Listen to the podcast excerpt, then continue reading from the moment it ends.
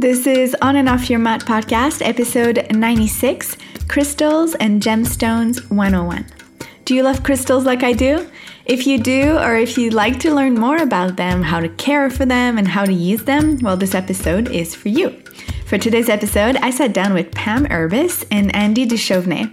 Pam is a yin yoga teacher, while Andy is an environmental advocate. Together, they are spiritual artists, rock hounds, sound healers, and the owner of the Indigo Sanctuary, which is an online source of handcrafted and Reiki-infused products for yoga, for home sanctuaries, for sound healing, gemstone healing, and meditation. They are lovers of nature and collect their gemstones and crystals themselves in their travels. They cut, shape, polish, and incorporate them into spiritual artwork and malas. With that particular background, I thought it would be very interesting to sit down with them to talk about gemstones and crystals. But before we get to today's episode, I want to remind you of a few things. Number one, I am leading a yoga retreat in Mexico. I'm sure you know by now. It's going to be in November. You'll find the link in the show notes for more info about that. Number two, in parallel, I have launched a GoFundMe campaign. So I'm raising money to create some scholarships for the yoga retreat. So I really strongly encourage you to donate, to apply for a scholarship, or to share the information with people that could use it. Number three, we have a premium membership here on the podcast if you're unaware. To get access to all the premium content, including the video format for this episode, all the exclusive episodes, and our two hundred video class library, you need to visit withribbon.com slash you slash Erica Belanger. And of course, you'll have the link for that in the show notes as well. Number four, last announcement is super exciting. I am so thrilled. We started to talk about it on episode ninety-five. We are now at episode ninety-six, so even closer to our one hundredth episode. And for the occasion, we have an incredible bundle of gifts for you, from yoga props to clothes to classes and so much more. We have joined forces with brands we love to celebrate the occasion. And to participate in our giveaway, all you have to do is vote for your favorite episode on the podcast. And in the one hundredth episode, we'll share your choices. So check the link in the show notes for you to vote and enter our giveaway. And then until then, in every episode, I wanted to present you one of our sponsors. So on episode ninety-five, we talk about Atleta. And you'll have their info in the show notes here today too. But today I wanted to talk about Ajna Wellbeing. Ajna Wellbeing is a sister-run company that is committed to creating holistic lifestyle and wellness products that are eco-friendly, sustainable, and beautifully designed. Their mission is to create a holistic health movement based in a mindful and intuitive way of being, healing, and thriving, which is where their name stands for. They are gifting you with an Ajna Wellbeing Eco Bolster, which is hand-stitched from recycled material into an eco-suede luxurious bolster. But that's not all. They are also adding to your gift bundle an Eco-Lite acupressure mat and pillow set. This therapeutic acupressure kit harnesses your body's natural healing power, so it's one hundred percent natural, and it's also made from eco-friendly, non-toxic, plant-based material, making it just as good for the earth as it is for you. And so with that, you can create a really simple and effective way to find a moment of calm in any hectic day. So, so far in our giveaway, we have a one hundred dollars gift card from Athleta and this Ajna Wellbeing Eco Bolster and Acupressure Mat and Pillow Set. But we have even more stuff coming up. We have more sponsors joining this giveaway, so come back for the next few episodes to have a full picture of what's coming your way. And don't forget to join the giveaway. All right, you have no idea how excited I am, but for now, enough chatting from me and about this. Let's get to our episode of today with Pam and Andy. Hi, Pam. Hi, Andy. Thank you so much for joining me today. Hi. Hi, Erica. Thank you for having us. Such a pleasure. Can you tell us a little bit about yourself, your passion for gemstones, and how you became what we call rock hounds? Okay, well, like you said, we are certainly rock hounds. We're also sound healers, entrepreneurs, and we think of ourselves as spiritual artists. We've always enjoyed hiking and camping, and nature is a very healing place for both of us. Mm. Andy was always um, the one on the hike to pick up uh, the rocks, though. yeah. He always, it took us twice as long to get to our destination because uh, he was picking up rocks. And to, I noticed that they looked like rocks, but when we got them home, they were gemstones. He had a very good eye for what he uh, saw on on the earth, and um, it was a lot of fun. But um, I recommended to him that we get a rock tumbler so that we could really see what kind of uh, gemstone it was, and uh, we did. He had gotten he had had a rock tumbler when you were thirteen. thirteen. Yeah, thirteen, and he loved it. So we thought this is a great idea, get back to our inner child, mm-hmm. and um, have fun with it. So um, that lasted for a while, and then we started going on rock hounding trips. So before that, it was hiking and seeing what we could find. But this time, we uh, started planning trips for our rock hounding adventures, and um it was a really a lot of fun. Um, that evolved into cutting and polishing gemstones, lapidary art, and um, you make cabochons. And cabochons are a shape that you place in a setting. And our settings are wood. Um, most settings are silver or gold, but we make wood settings for our pieces. And um, uh, we just, that's how our business started. We started making things with our with our gemstones. Um, and we were having a lot of fun. Yeah, yeah, we were having a lot of fun with it. Yeah, yeah. People always ask if uh, they can buy a raw piece of stone from us or a crystal. Um We don't really do it that way. We find ethically sourced gemstones so we can make art ourselves. Now, we are starting a new um, kind of sculpture that is called a palm stone that people can meditate with, because people want to meditate with a crystal. And mm-hmm. so we sculpt a small gemstone, and um They they really are very popular, so we're going to put that on our yeah. website soon. So it, it always evolves. Yeah, it of always course. evolves. Of course, yeah. That's amazing. So you've used the word gemstone and the word crystal, and I know in yoga we tend to hear the word crystal more often, but I think sometimes it's a mistake. So can one of you explain, so we're on the same page, the difference between a gemstone and a crystal? Sure. Gemstone is more generic. Uh, a gemstone is a type of mineral uh, that people recognize as having, you know, a, a, a quality that they that they seek. Crystal refers to the actual structure of the gemstone. For instance, the shape. The shape, exactly.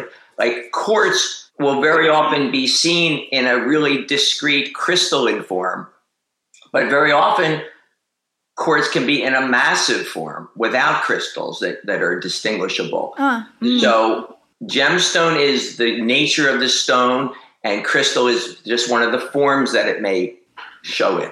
So nature, it's the like mineral composition. Is that what you mean? Yes. Mm-hmm. Mm-hmm. Yeah. So gemstone can be crystal, and crystals, are those automatically gemstones? I think that would be the case, but okay. You may find some crystals That, that would not be considered gemstones. I think it's just, you know, a matter of definition. Yeah. And what makes particular stones healing, or what gives them some of the properties we attribute to them? Well, there's a really long and rich history uh, the use of crystals and gem- gemstones for spiritual and healing purposes. Mm-hmm. And so modern days, they very often, we go back to the history of it, and it goes back about thirty-five thousand years. Wow. Uh, the word crystal comes from Greek, and it means ice. And uh, and we've adopted that in our language. So that's going back thousands of years. And in fact, the word amethyst is Greek, ancient Greek, and it means not drunk. So the the idea is that people used it as a, a like a talisman to ward off drunkenness. Uh, in ancient Egypt, crystals were used all the time. Lapis lazuli was used in religious items. And it had a very spiritual feeling for the ancient Egyptians. And they used it on their sarcophaguses when they buried, uh, you know, certain people like the uh, the pharaohs. Um, quartz crystals were placed on the forehead and the third eye area of some Egyptians. And the idea was that the quartz crystal, which has a lot of power to it, a lot of energy, would help guide the spirit in the afterlife. So, you know, those are from the uh, the Egyptian and Greek traditions. If you go to shamanic peoples, whether it's in Nepal or Tibet, the Himalayas or the, the Mongolian steppes, as well as um, Peru, South America, um, Native Americans, turquoise has always been viewed as an incredibly spiritual stone. Um, in Asia, jade. So the history goes back many, many thousands of years. Um, even if you go back to the Old Testament, uh, Aaron's Aaron in the Old Testament had a breastplate with twelve gemstones in it. Mm. And those gemstones were thought to represent the twelve tribes of Israel. But later, the twelve gemstones were the origin of the idea of birthstones. So if you go back to recorded history, you see lots of examples of uh, gemstones being used for religious reasons. And sometimes people would have, you know, believe certain qualities went with those gemstones. And those, those have been tracked to the present time. And where are those qualities coming from? Is it coming from just a mineral from the earth itself? Is it part of that symbolism, spirituality, and how they've been used, so that has been created around it? Is it part of history? Like who, like not who decided that this crystal does this, but how, how we come up to that? Okay. I think a lot of it is from experiential experimentation, mm. because from a physics level, we're all energy. Mm-hmm. And we all have vibrations. And as sound healers, we know that sound has vibrations and has an energy. And the uh, crystals and gemstones have their own energy. And the human body has an ability to try and train mm. to synchronize with certain energies that are around it.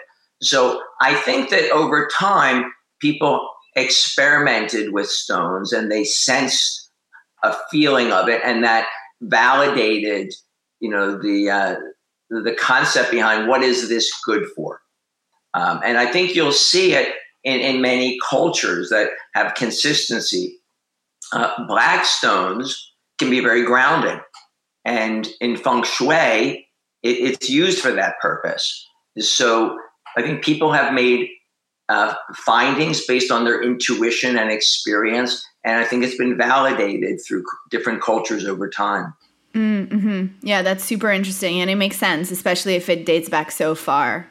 So yeah. Remembering this and something you said, I think, Pam, in the beginning about how the stones that you guys are working with are ethically sourced. If we think about, and maybe I'm wrong on this, but if we think about the energy that they carry and how it's all about that vibration, then the energy of who found them or picked them or, you know, cut, polish, stumble them, it all affects it in the end. Everybody in the, you know, the chain before it gets to you, they have an imprint on it. Would you say that that's true? I, I think that's totally accurate. And um, you, you could even look at your food that you eat. Mm. You know, your grandmother um, might have made a soup with the same recipe that your mother made, but hers is a lot better.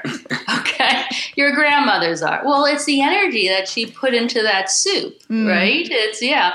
And I, I think that's with, um, we source our stones in a very spiritual way. We have so much gratitude to the beauty of nature, um, that you've, that it's, it's definitely in the stones that we, um, bring back home, if that energy is. So, mm-hmm. yeah, um, but sourcing, like a lot of stones, like for instance, rose quartz, the rose quartz that we um, sent you, it might not be as pink as you've seen in bracelets that um, are on the internet or, or in stores, um, because rose quartz is often dyed. Mm. So, yeah. So, you know, that's just one example of uh, the pure form of the stone.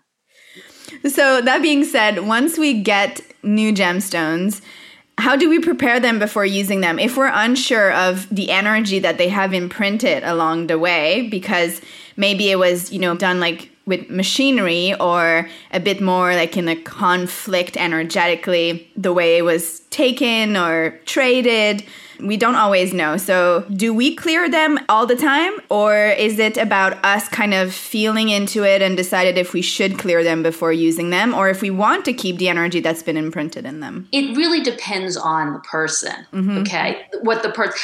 We really are strong believers of intuition. You know, you feel that this is going to be right for you, it will be. But we sage everything that we um, bring home. And, um, you know, especially if you're wearing jewelry with stones, mm. that that really needs to be saged often. So we're we're big sage, yeah. sagers. Yeah, yeah. And um, any other rituals you use to clear the stones? We um, have a home practice every day. Mm-hmm. Um, and like we told you, we're sound healers. So um, the clearing that we do is sage and sound healing. When we do our practice, we actually clear the stone that we set an affirmation to um, in our singing bowl. Mm-hmm. So I'm, I'm going to make this really clear to people because um, we're very protective of singing bowls. We put a pillow in the singing bowl, and the pillow, the stone has to really go on the pillow because you don't want the, the, stone the gemstone or to hit it. Okay, so that's yeah, and um, and then I sing my bowl, and actually my bowl sounds a lot different with the crystal inside it than when I don't have it inside. That makes total sense, but I've never thought of that. That's so cool. Yeah, it's really yeah. Um, some people feel really uncomfortable with that technique, and they put the crystal near the singing bowl, and they can play their singing bowl, or they can tap it um, mm. as well. Um, w- even before we go into our home sanctuary, we have a room, but it doesn't have to be a room. It could be a corner of your room or a little altar. We actually... You could do it with tinctures or a singing bowl. We hit our singing bowl just to get the vibration moving. We we really um, focus more on clearing through our instruments, our singing bowls and tinctures and bells, um, because um, that appeals to us. But it might somebody might love the sage too. Mm-hmm, also, mm-hmm. When we get home from a rock hounding uh, trip, though, we sage because that's like you know. That's just easy. It's very e- easy. Yeah. We're really big on clearing the energy because Andy and I are empaths. And for us, clearing is really, really helpful. That's what we do. But I really do think people need to trust themselves what they need. And maybe they don't need to clear as often as we do. Yeah. There are a number of ways that you can clear in addition to sound healing and sage, like Pam mentioned. Uh, you can put them in, in the moonlight. Mm-hmm. You can on the new moon and the full moon And you, you can even do it in your house through the window. You can do it through sunlight, but be careful. Amethyst will fade. So you want to make sure you know whether your stone is okay. You can do it in salt water, or you can place salt in a bowl and then put your crystals in another bowl and place that in the bigger bowl with the salt and cover it and let it sit for twenty-four hours. And when you're done, throw the salt out. You know, so there are a number of ways that, that you can clear your crystals before you use them. And is that, in your opinion, a one-time deal when you receive them? Or is that something you do regularly if you use them regularly for meditation or other practices? If you're going to use it for meditation or other practices, we think you should cleanse it more often. As Pam said, for our meditation stones, we clear them before we use them every time. Mm-hmm. And selenite is also very good for clearing the energy. You can put your stones on selenite and let it sit for twenty-four hours. Good tips. For people that are just starting and they're about to get their first gemstones, maybe there's, you know, people favorites, or do you have some of the most common we can quickly mention with why we would choose those intuitively? Like, what might we get if we're, or what are we looking for if we're choosing one stone versus another? Well, I think that um, everybody needs to be grounded, especially after this, you know, COVID. It's been a very hard year, and grounding is very important. So we go by the system of the chakras. That's how we assess our, our stones. I like black onyx. That's my particular stone. I'm really big into perfection and um, protection. yeah, yeah, yeah. Or protection from your perfectionism, yeah, yeah, yeah. something like yeah. that. And then you could do um, black obsidian as well. I like a lot of black stones, and um, I guess, you know, if you're a person who is like a little fearful or, you know, nervous about going out into the world, and I, those stones are really, um, really good. Kyanite is another one that um, is very good too. It's not as pretty. It's very, it's very good also. I guess a lot. I like black stones. I guess I do. Yeah, yeah, yeah, yeah. Do yeah. you have a? But, go ahead. Oh, go ahead. I was just uh, wanting to see if Andy had a favorite of his own, maybe well known or a little obscure. Just well, it, it's funny. Pam's is the grounding one, and mine is the crown, and mm. and that would be lepidolite. I see. That, I would say that's. That's an yeah. interesting balance between you two. Like, the polarity here is. is But I always have my grounding stone. I, I love I it. I do. Yeah, I do. Yeah, yeah. I love yeah. it. So you talked about using the stones for the chakras. And interestingly enough, the colors of the chakras that we associate, you know, that we see, are not necessarily the color of the stone that go with it. So why is that? Is there, is there... Maybe it's a silly question. It's super obvious. No, no, because, I mean, that's perfect example is uh, rose quartz, and the, mm-hmm. you know, chakra is, is green. Yeah. So um, it really, um, it's a good question. And, and yeah. do you have any uh, answer to that? Because we always... Yeah. I, I think I think it's just a matter of the chakra system came out of Asia. And I think... you know, in India and, you know, the Himalayan area. And I think they came up with their color that they connected to. And I think then when you deal with other stones, like the black, the black obsidian, it's a root chakra stone. It's not red, mm-hmm. but it's black. And it's just, I think people added to uh, the whole repertoire of stones based on the vibration of that stone, and they just didn't hold themselves yeah. to the color spectrum. So again, it's from experience of the stone versus that box of the color that's associated with the chakras. And there's more colors of stones that there's colors of chakras anyway, so we'd have to, you know, discount yeah. so many. Yeah. yeah. Yeah. It's interesting because I, I used to teach yoga at a women's shelter, and I gave a student of mine a piece of rose quartz, and uh, she was so happy. Mm-hmm. And um, next class she came back and she said, Pam, this rose quartz made me feel so much love, and I felt a connection to a higher power. Mm. And, um, and she felt it. She wasn't looking at the color. She felt it. Well, I got back home and they said, you know, rose quartz really connects you to the divine.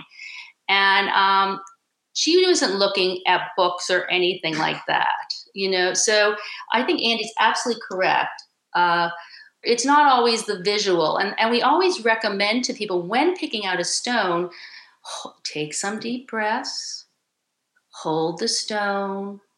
What is it saying to you? Hmm. Now, people are like, you know, stones don't talk, but they do. Not with words, and, but. Not in words. No, not in words, but in vibration. Mm-hmm. And um, if you ask a child, a child would do that. You know, you look at children, we sell, we sell a lot of things, and we sometimes have like free little stones and we give them to children, and we find they want to touch the stone. That's what they want to do. They want to touch the stone. That's the first thing they want to do. So that's, that's what you need to do is touch the stone and then look at it. Yeah. Yeah. So it's all about the feeling and your intuition, what you perceive and what it brings up into you when you choose, whether you're working with your chakra system or you're working outside of that with a particular intent, if you're looking for being grounded without thinking of the chakra or just being calm. Or so mm-hmm. you hold it and you see if it might align with that for you. Is that what you're saying? Yeah, yeah. And I think when we breathe deeply and hold it, that's breath work really makes a big difference. Then you know. I mean, it allows us to center and to feel those things, right? To connect to that intuition, to connect to the more subtle that if we're in our busy mind, we're not going to feel, we're not going to hear mm-hmm, uh, in the mm-hmm. same way. So that just moment of stopping and breathing is like making space. And then you're able to open that communication or just feel into it a little bit more clearly. Mm-hmm. And that's what children do. They look at this pile of stones. They naturally breathe deeply. Mm. Sometimes they ask us if they can touch them or pick one up. I mean, that's what they usually do. And I think we lose that part of us as adults. So it's very interesting to watch. Children are so intuitive. They're so intuitive. They really are. Yeah, I think, as you say, we really lose it as we get older, probably because we try to fit in in a way. We try to, you know, we are taught to be following some rules and some structures, and to kind of put that aside to please people, to feel loved, to feel like we belong. And that voice loses a little bit of its strength over time, and it whispers less and less, you know, loudly. So we disconnect slowly. Mm-hmm. And I think in this modern era where children are taught to to look for something provable, and I think that these are the, like certain energies can be measured, but when you're dealing with the subtle energies, you know, I think people are taught, oh no, don't believe in those things, and children are, are sort of stifled as they grow up. And they second guess what they know is true. They second guess what they feel. And it, it's sad that it's taken from them. Absolutely. Absolutely. Things as simple as, in my case, I was told again and again growing up, I was too sensitive. And it was meant in a way that, you know, I was a crybaby. And yes, I was, and I still am a very sensitive person, but I kind of stuffed it down, and I lost for a while that capacity to connect in a way with the very subtle because I was told that was not okay, right? So mm-hmm. like you say, we just shut it off a little bit to feel more accepted, feel okay according to the circle of people around us. So we talked about meditation. Can we go a little bit more into practices we can do with the stones? Like, we have them at home now. What do we do with them to like enjoy them? And well, like I was saying before, we, you know, we put the stone in the bowl to clear it with a pillow. And then uh, we set an affirmation. We hold the stone and say the affirmation. We tend to say the affirmation to ourselves three times. Mm-hmm. So not just once. And I think the three times is very helpful because it like moves into your body and you're saying it with the breath silently. And then we, you know, start our meditation. That's really getting back to the point that holding your stone, saying the meditation, um, setting an affirmation really helps. And we like staying with that crystal gemstone for a good period of time. Mm. So create a relationship with it over time. Yes, yes, mm, yes, yes. So if you sweet. weren't doing it for a practice, let's say you needed to go to a meeting and you needed a little extra courage, okay? And it's outside of your meditation practice, then you could switch it around. But for your meditation practice, it, exactly what you said, have a relationship with this gemstone and still clear it every day, even though mm-hmm. your relationship is building. Mm-hmm. Yeah. yeah. And we've added uh, another aspect where uh, we make singing bowl playing sticks with chakra gemstones. So if we have a root chakra singing bowl, we create a, a playing stick for that bowl with a root chakra gemstone. And it has a synergistic energy, mm-hmm. you know, more than just the energy of the stone and the energy of the bowl. And we find that adds another layer to, to our experience with the energy of both the sound and the stone. Yeah. So in meditation, you can hold it. Are you holding it the whole meditation or just when you set your affirmation or intention? Well, when, when you're, if you're, if you're doing your clearing with your singing bowl. Yeah. It's inside. Or if you're doing a singing bowl meditation, which we often do. Yeah.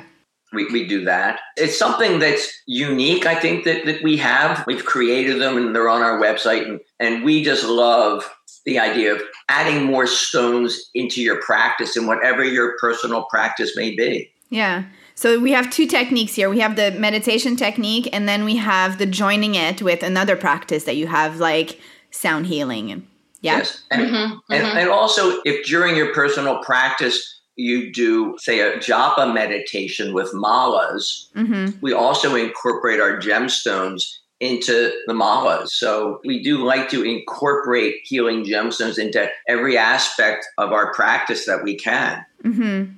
And Pam, you talked about jewelry before as well. So having them on your body as form of jewelry or even in your pocket if you're going to that stressful meeting is the jewelry itself. Because you talked about clearing the jewelry for sure. So. Right, right, right. With sage, which is probably like the easiest way to clear yeah. it. Yeah, jewelry, it's on your body, it's feeling the energy around you, it's really collecting a lot of energy. And it doesn't matter if the energy is good or bad, it's energy, it needs to be cleared. So jewelry definitely, I think, needs to be cleared every day. Yeah. I don't always do it every day. I have to be honest. It's a lot, you know, I don't always do it, day, but I do it. It's a, it's really, but I remember, you know, when I put it on, clear it. Okay, that's, I, I always remember, like, if I have some jewelry that I'm going to put on, that's probably the time that I clear it. It's interesting. And then the stone, like the pocket stone that you take with you, you need to clear that too. Once you bring the stone outside into the world, mm. To, yeah, yeah. So there's yeah. all this. We can have them in our home decor, like or like if we have an altar, or like you said, a sanctuary at home. And then there's also all sorts of beauty products now, like the roller and the massage stones that we can use that are made of. I've seen jade, mm-hmm. I've seen rose quartz. So those two, we might not think about it, but we should also clear those as we practice those moment, you know, with our body and. Maybe adding those affirmation and doing all this yeah. cross work. We really find affirmations very helpful. It's something that, you know, helps us. It It's lovely to incorporate that with a stone. And I think it gives you a visual image to go with your affirmation, because I will look at my gemstone when I'm setting my affirmation and it's the same stone. And, you know, I think of the image when I close my eyes to set the affirmation. Mm-hmm. So we're engaging different parts of ourselves, our brain and our energy and our language center. And so we're doubling up on what we're aiming for. Yeah. Exactly. And and I also think that if in moments of stress, it's it's really helpful to think back to that gemstone. Mm. Like if it's a rooting gemstone or a, you know, a courage gemstone that you have a relationship with, I'll think about it. You know, I'll think about the meditations that I've had with it, my affirmations, and it brings back memories that I draw on. Mm-hmm.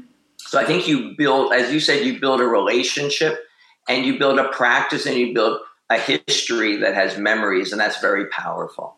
Absolutely. Like you were saying, when we build that relationship and we stay with the same stone for a while, what is a while? How long do we work with one particular stone until we're ready to move on? I guess you, you can't answer that, but what's your tip for to help people know that they're ready to move on?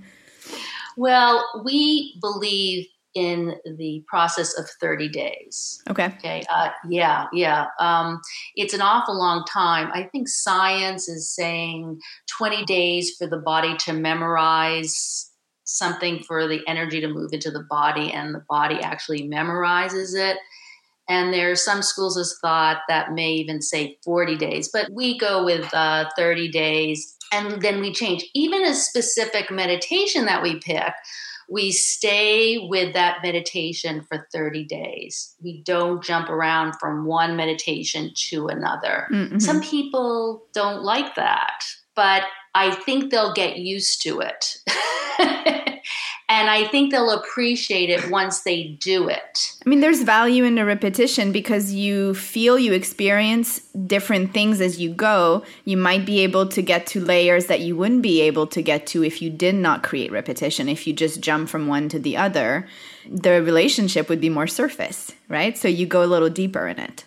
I totally agree with you. And Andy yeah. does too. And there have been meditations that I don't like, and some meditations that he doesn't like. But sometimes the ones that you start with that you don't like, you love the most. Mm-hmm. It's really fascinating how you can start to love something that you are like, oh, I don't kind of really dreading, like yeah. it. Yeah, I exactly know what you mean. Yeah. So that's the good thing about doing a meditation together. We encourage each other and we may compromise. And then I always suggest to people too that if it's hard for you to have a practice, you can like pick a partner that you want, you know, say a friend that you want to, uh, you say, we want to do meditation. And every time you meditate or you do your practice, you text them and you count together. And that's really wonderful. You encourage each other. So you don't have to be in the same physical space. Mm-hmm. Yeah, not yeah. only it's accountability, but we're talking about energy. So space and time is kind of just a construct at that point. So they could be meditating across the world from you and you can still connect very intensely. Right, yeah, yeah. So, yeah, crystals and gemstones really add to um, a meditation. And they even add to our singing bowl meditation, as Andy has explained. And um we even place them in our garden. And gardening can be a meditation. So we just love them. We we prefer rose quartz. Anybody interested in crystals and gardens, rose quartz. They love your plants. They make them grow. We're not very good at gardening, and we're doing pretty well. Yeah, this year. Yeah. That's a good tip. I have some plants that are not as happy as they should be. Maybe I'll give them a little, a little su- crystal support. All right. Anything else you want to add before we finish? If there's one takeaway you'd like listeners to leave with when it comes to crystals and gemstones, what would it be? We've traveled all over rock hounding. We really believe in the outdoors. And uh, want to encourage people to do that activity as well as um, meditate with crystals, do any of your home practice with crystals. So um, there are some books and Facebook groups that you can join. And um, we're not so big on the internet. The internet doesn't always tell you no.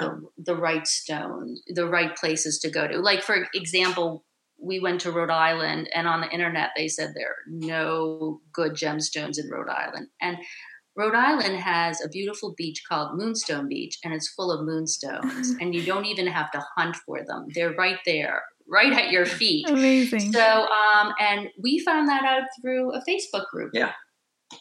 Yeah. Amazing. So if you have resources, I will share them in the show notes for people to go and to find these groups. And I'll put all your information in the show notes. But in the meantime, where's the best place for people to find you if they want to learn more or they want to see what else you're offering? Well, our website is the Indigo Sanctuary. So it's w w w dot the indigo sanctuary dot com. And we have extensive information on gemstones there. Uh, in our blogs and on sound healing and on chakras, and a lot of information there. And we have a lot of product there that's really nice to look at. And we think they're different and a lot of gemstones. And on Instagram, we are at the Indigo Sanctuary. And we feature a lot of gemstones there as well as other things, sound bowls, you know, all kinds of things. And we try to put a lot of information in there as well. On Facebook, we are the Indigo Sanctuary. And we invite people to email us at the indigo sanctuary at gmail dot com if they have any questions, or they can do it through Instagram as well. Mm-hmm, mm-hmm. Perfect. And we're always happy to share information. Mm-hmm. Yeah. Thank you so much for joining me today, for talking about all of this. It was very interesting. Well, thank you for having yeah. us. My pleasure. Thank you so much for joining us. If you haven't already done so, please subscribe, rate, and review this podcast anywhere you listen.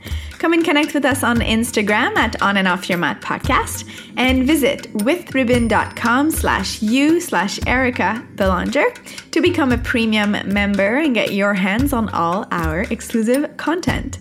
Check out the show notes to find more info about our guests of today, Pam and Andy from the Indigo Sanctuary, or my top five biggest takeaways from this episode, or any information you might need about the upcoming yoga retreat and the GoFundMe campaign and scholarship. And then lastly, do not forget, go do it right away. Vote for your favorite episode so far on the podcast and enter our huge celebratory giveaway for our upcoming one hundredth episode. All right, before you go, I just want to say a last thank you to the growing team behind this podcast for their support, including all the members, in making this possible. Once again, thank you for listening. Until next time.